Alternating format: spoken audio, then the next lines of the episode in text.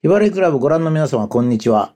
SDGs も少し長くなりまして、この頃はあの、まあ、コメントなんかを見ましてですね、やっぱりもう少し丁寧な説明が必要だなっていうふうに思ったこともありましてね。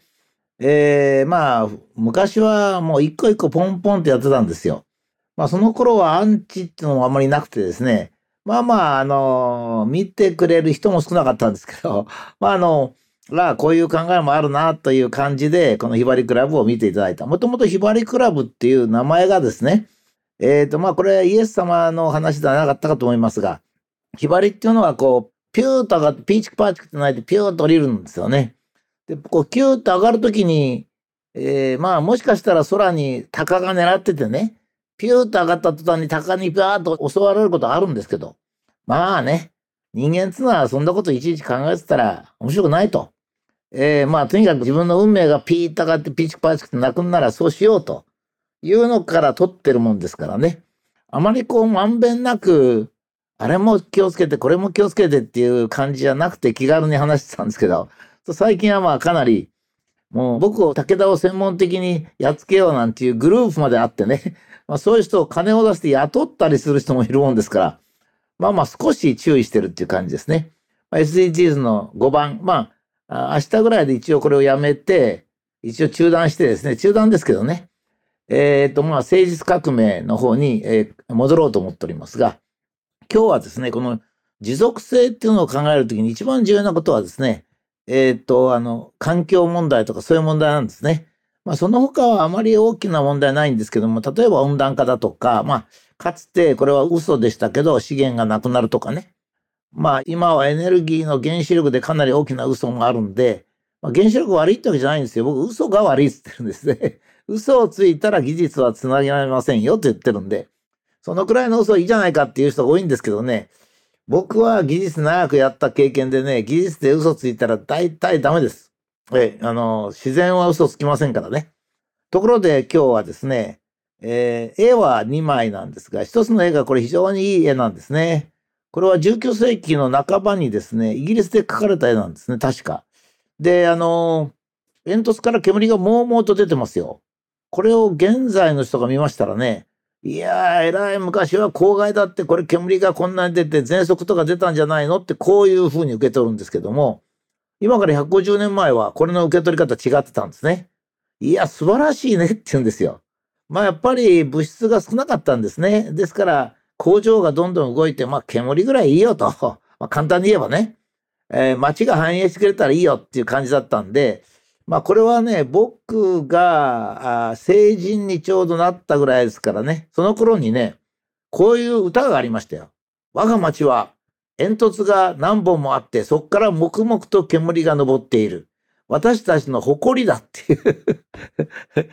あの煙突があって煙がもうもうと出てるってことは、その町の生産が盛んで豊かであるっていうことを意味してたんですよ。だからまあ本当ね、えー、6、70年違うだけで、随分社会は変わってますよね。僕はだからこの絵っていうのはね、非常に、これもこの絵のタイトルが確かついててね、あの、輝かしい工業の発展とか、そういうタイトルでしたよ、この絵ですね。もう随分昔、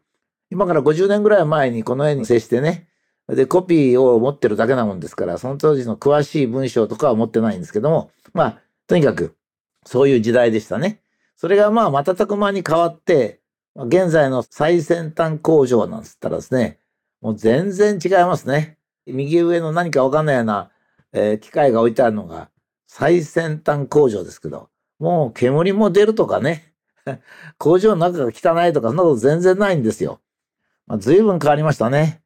で、こういうことを考えるときの一番の大切なことはですね、この SDGs と絡めてね、関係して考えることはですね、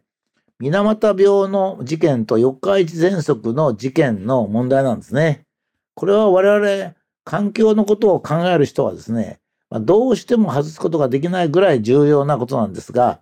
環境を大切にしようっていう人はですね、なんかこう、こうなっちゃってですね、環境、環境って言うんですけど、実は環境を守るってことは非常に難しいんですよ。ですから、過去の事例もよく勉強して、そして今後起こる環境の汚染とか、環境による体の障害を減らさなきゃいけないんですけども、これは容易にならざることなんですね。まあ、そういう点で僕は水俣病の経過と四日市喘息の経過は十分に勉強してくださいと、まあ、いうのはそれなんですね。えー、と水俣病はご存知の通り、まあ、1950年代から60年代、まあ、これは窒素という会社がですね、これは日本では日本窒素っていう会社、非常に大きな会社で、えー、野口淳っていう人が、あの、作ったわけですけども、えー、朝鮮のですね、北朝鮮ですね、北朝鮮とは割合と資源もあって、まあ、工業的な基盤が作りやすかったもんですから、えー、日本は朝鮮合併した後ですね、北朝鮮に工場地帯を作るんですね。特に水なんかも豊富だったもんですから、まあ、水力発電所を作りですね、電気を使ったケミカル、化学ですね、化学ですね、そういった工場を作りました。まあ、江南工場なんて有名なんですけどね。日本窒素江南工場。本当に、えー、当時の日本を支えた大きな化学工事業だったんですね。まあ、それが戦争に負けまして、えー、朝鮮から引き上げてきまして、その主力工場が源にできたんですね。これが窒素の源工場というものだったんですね。これでまあ窒素の源工場は非常にレベルが高かったんで、えー、当時最先端と言われる、まあ新しいプロセス、化学プロセスをやりました。まその時に触媒に水銀を使ったんですね。今ですと水銀を使うってことは非常に注意しなきゃいけないんですが、当時はあの水銀っていうのは全く毒物と考えておりませんでした。っていうのは私なんか小学校の頃ガーッとこう歯をね、削りますとね、歯医者ここに水銀詰めたんですよ。水銀アマルガム。正しく言えば水銀となんかの金属50、50でよく作るんですが、こう詰めるんですね。そのぐらい歯に詰めるぐらいですからね。歯に詰めたやつは水銀詰めたらポロッと体の中に入りますよね。ですから水銀が危険であるという概念はなかったんですよ。ただですね、水俣病の事件が起こって、えー、裁判になりますとね、世界中どこかに水銀が毒だっていう論文がないかっていうのを探されるんでね。これがね、まあ、そういう裁判とか科学っていうのよく知らない人がよく引っかかる問題なんですけども、えーと、人間は常に世界中のあらゆる文献を知ってるわけじゃないんです。えー、ですから、まあ、イギリスだったと思いますけどね、イギリスに一方だけ論文がありましてね、それは水銀が人体に影響があるんじゃないかっていう論文があったことはあったんですけど、それ誰も見てない。誰も知らないですからね。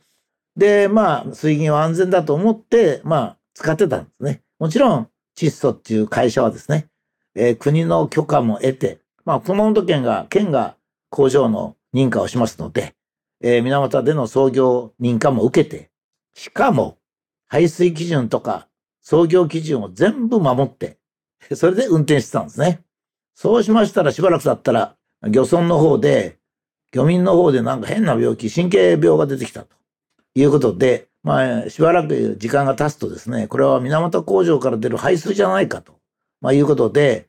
えー、国に委員会ができましてね、水俣工場から流してるもので、どういうものがもしかしたら神経毒になるかという厚生省の研究班ってのができまして、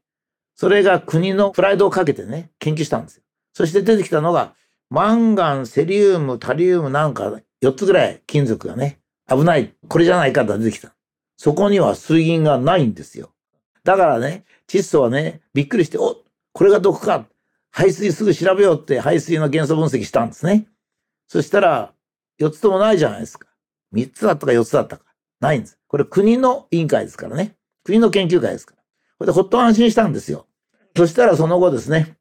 えっ、ー、と、猫実験っていうのをやったお医者さんがおりましてね、これがまあ水銀じゃないかって、まあいう話をしたんですね。実はね、現在に至ってもよく分かっておりません。私もですね、源の、えー、実験とか論文とかいっぱい読みましたけどね、まあ、メチル水銀ではないか、つまり、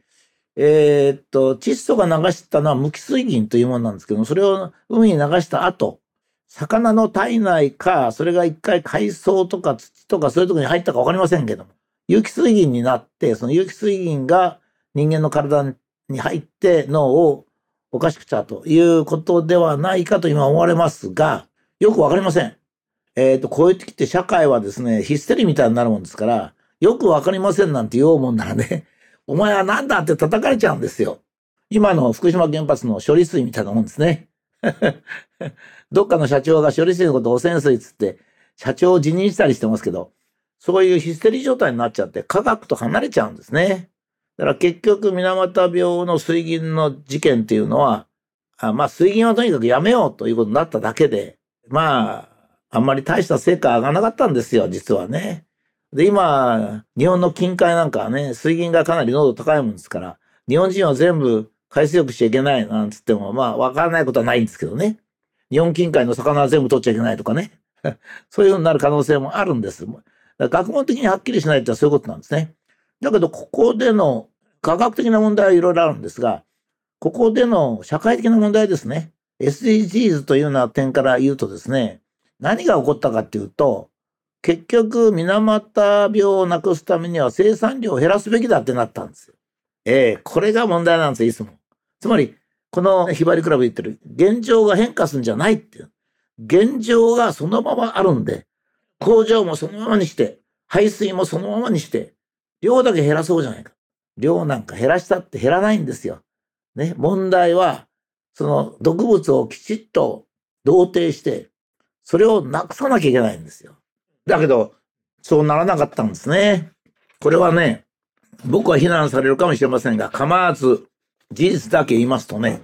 あの、左翼の人とね、主婦が出てくると必ずそうなるんです。交代するんですよ。現状を変えるんじゃなくて、現状を交代させるんです。交代させると、どうなるかっていうと、縮小しかないんです。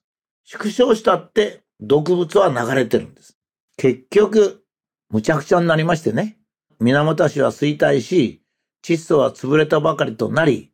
窒素はほとんど責任ないんですよ。だって国に申請して県の OK も得て、誰も知らないことをやって間違ったわけですからね。だから、まあ、かわいそうっちゃかわいそうなんですよ。まあ、ヒステリー状態がこういうことになっちゃったんですね。ところが、四日市喘息、これほとんど同じ時期、ちょっと遅いんですけど、ほとんど同じ時期に起こったんですね。水俣の水銀も四日市のアリュ酸ガスもみんな同じなんですよ。両方とも毒物だと思ってなかった。これをね、工場を作って煙突、低い煙突作って、今ではね、低い煙突は悪いと思ってるけど、この絵を見てもらえばわかるけど、埃だったんですからね。そこの周りに、食住近接の方がいいっつって、工場の周りに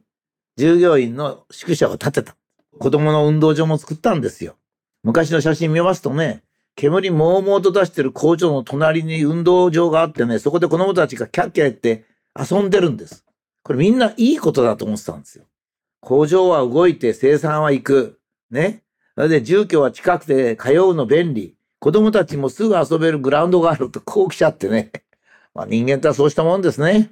ところが喘息が出たわけですよ。それでその喘息の原因が工場からの煙だってことは分かったわけですよ。これも最初は水俣と同じような対策なんです。煙突を高くしたわけです。したら薄まって降りてきますから。だから大丈夫なの事実大丈夫になったんですよ。ね？ところがそれは現状そのままでしょ？だからダメなんですよ。何が起こったかって煙突高くしましたから、煙がこう遠くに落ちるようになったんです。そしたら今度は今までは工場の近くに喘息が出たんですけど、煙突高くしたら市内からダーッと出たんですよ。これは大変だということになりましてね。これが水俣と同じような経過をたどってれば、今の四日市はないですよ。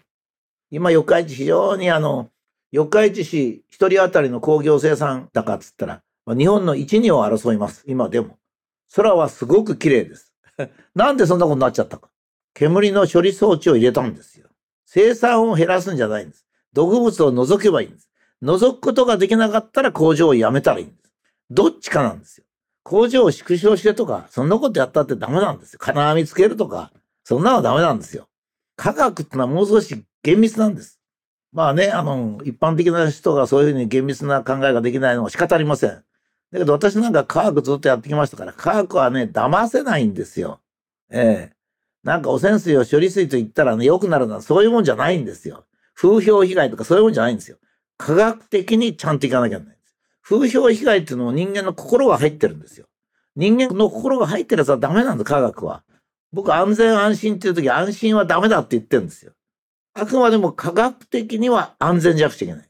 安心なんて人の心が入るやつが入ったらもうダメだと。こう言ってんだけど、もう全然もうこの場合も女性の議員さんに怒られましてね、武田先生は人の心はわかんない。いやいや、人の心わかるけど、科学の問題っていうのは、人の心を入れると源病院みたいになっちゃうんですよ。で、四日市は偉かったんですね。脱流技術、脱症技術とかね、活性汚泥技術とかいっぱい技術を入れて、今までは汚いものを外に出せばいいと思ってた。それ思ってたのしょうがない。この絵を見ればわかる。だけど、それはダメだって分かった。科学的にダメだって分かった。じゃあ、煙突から出る煙をきれいにすることができなければ工場を辞める。できれば工場を続けられる。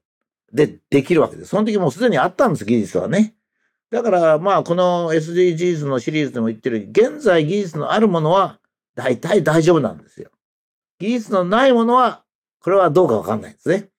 ですから今 IT とか AI がある間はですね、どんどんどんどん時代が変わっていくってのは間違いないんです。なんでかって模擬技術が存在するから。まだ量子科学を利用する技術っていうのは、まあ今から100年後ぐらいから始まるでしょうけど、これはまだ技術がはっきりしてませんからわからないんですね。ですから、技術がはっきりできるかどうかっていうことは非常に重要なことですね。例えば電気自動車なんかでも私はね、固体電池ができれば、まあ今の段階で OK ってなるんじゃないかと思うんですね。だけど、液体電池の場合はちょっとね、欠陥が多いんじゃないかなと思うんですね。温度の問題とかいろんな重さの問題とかいろいろありますからね。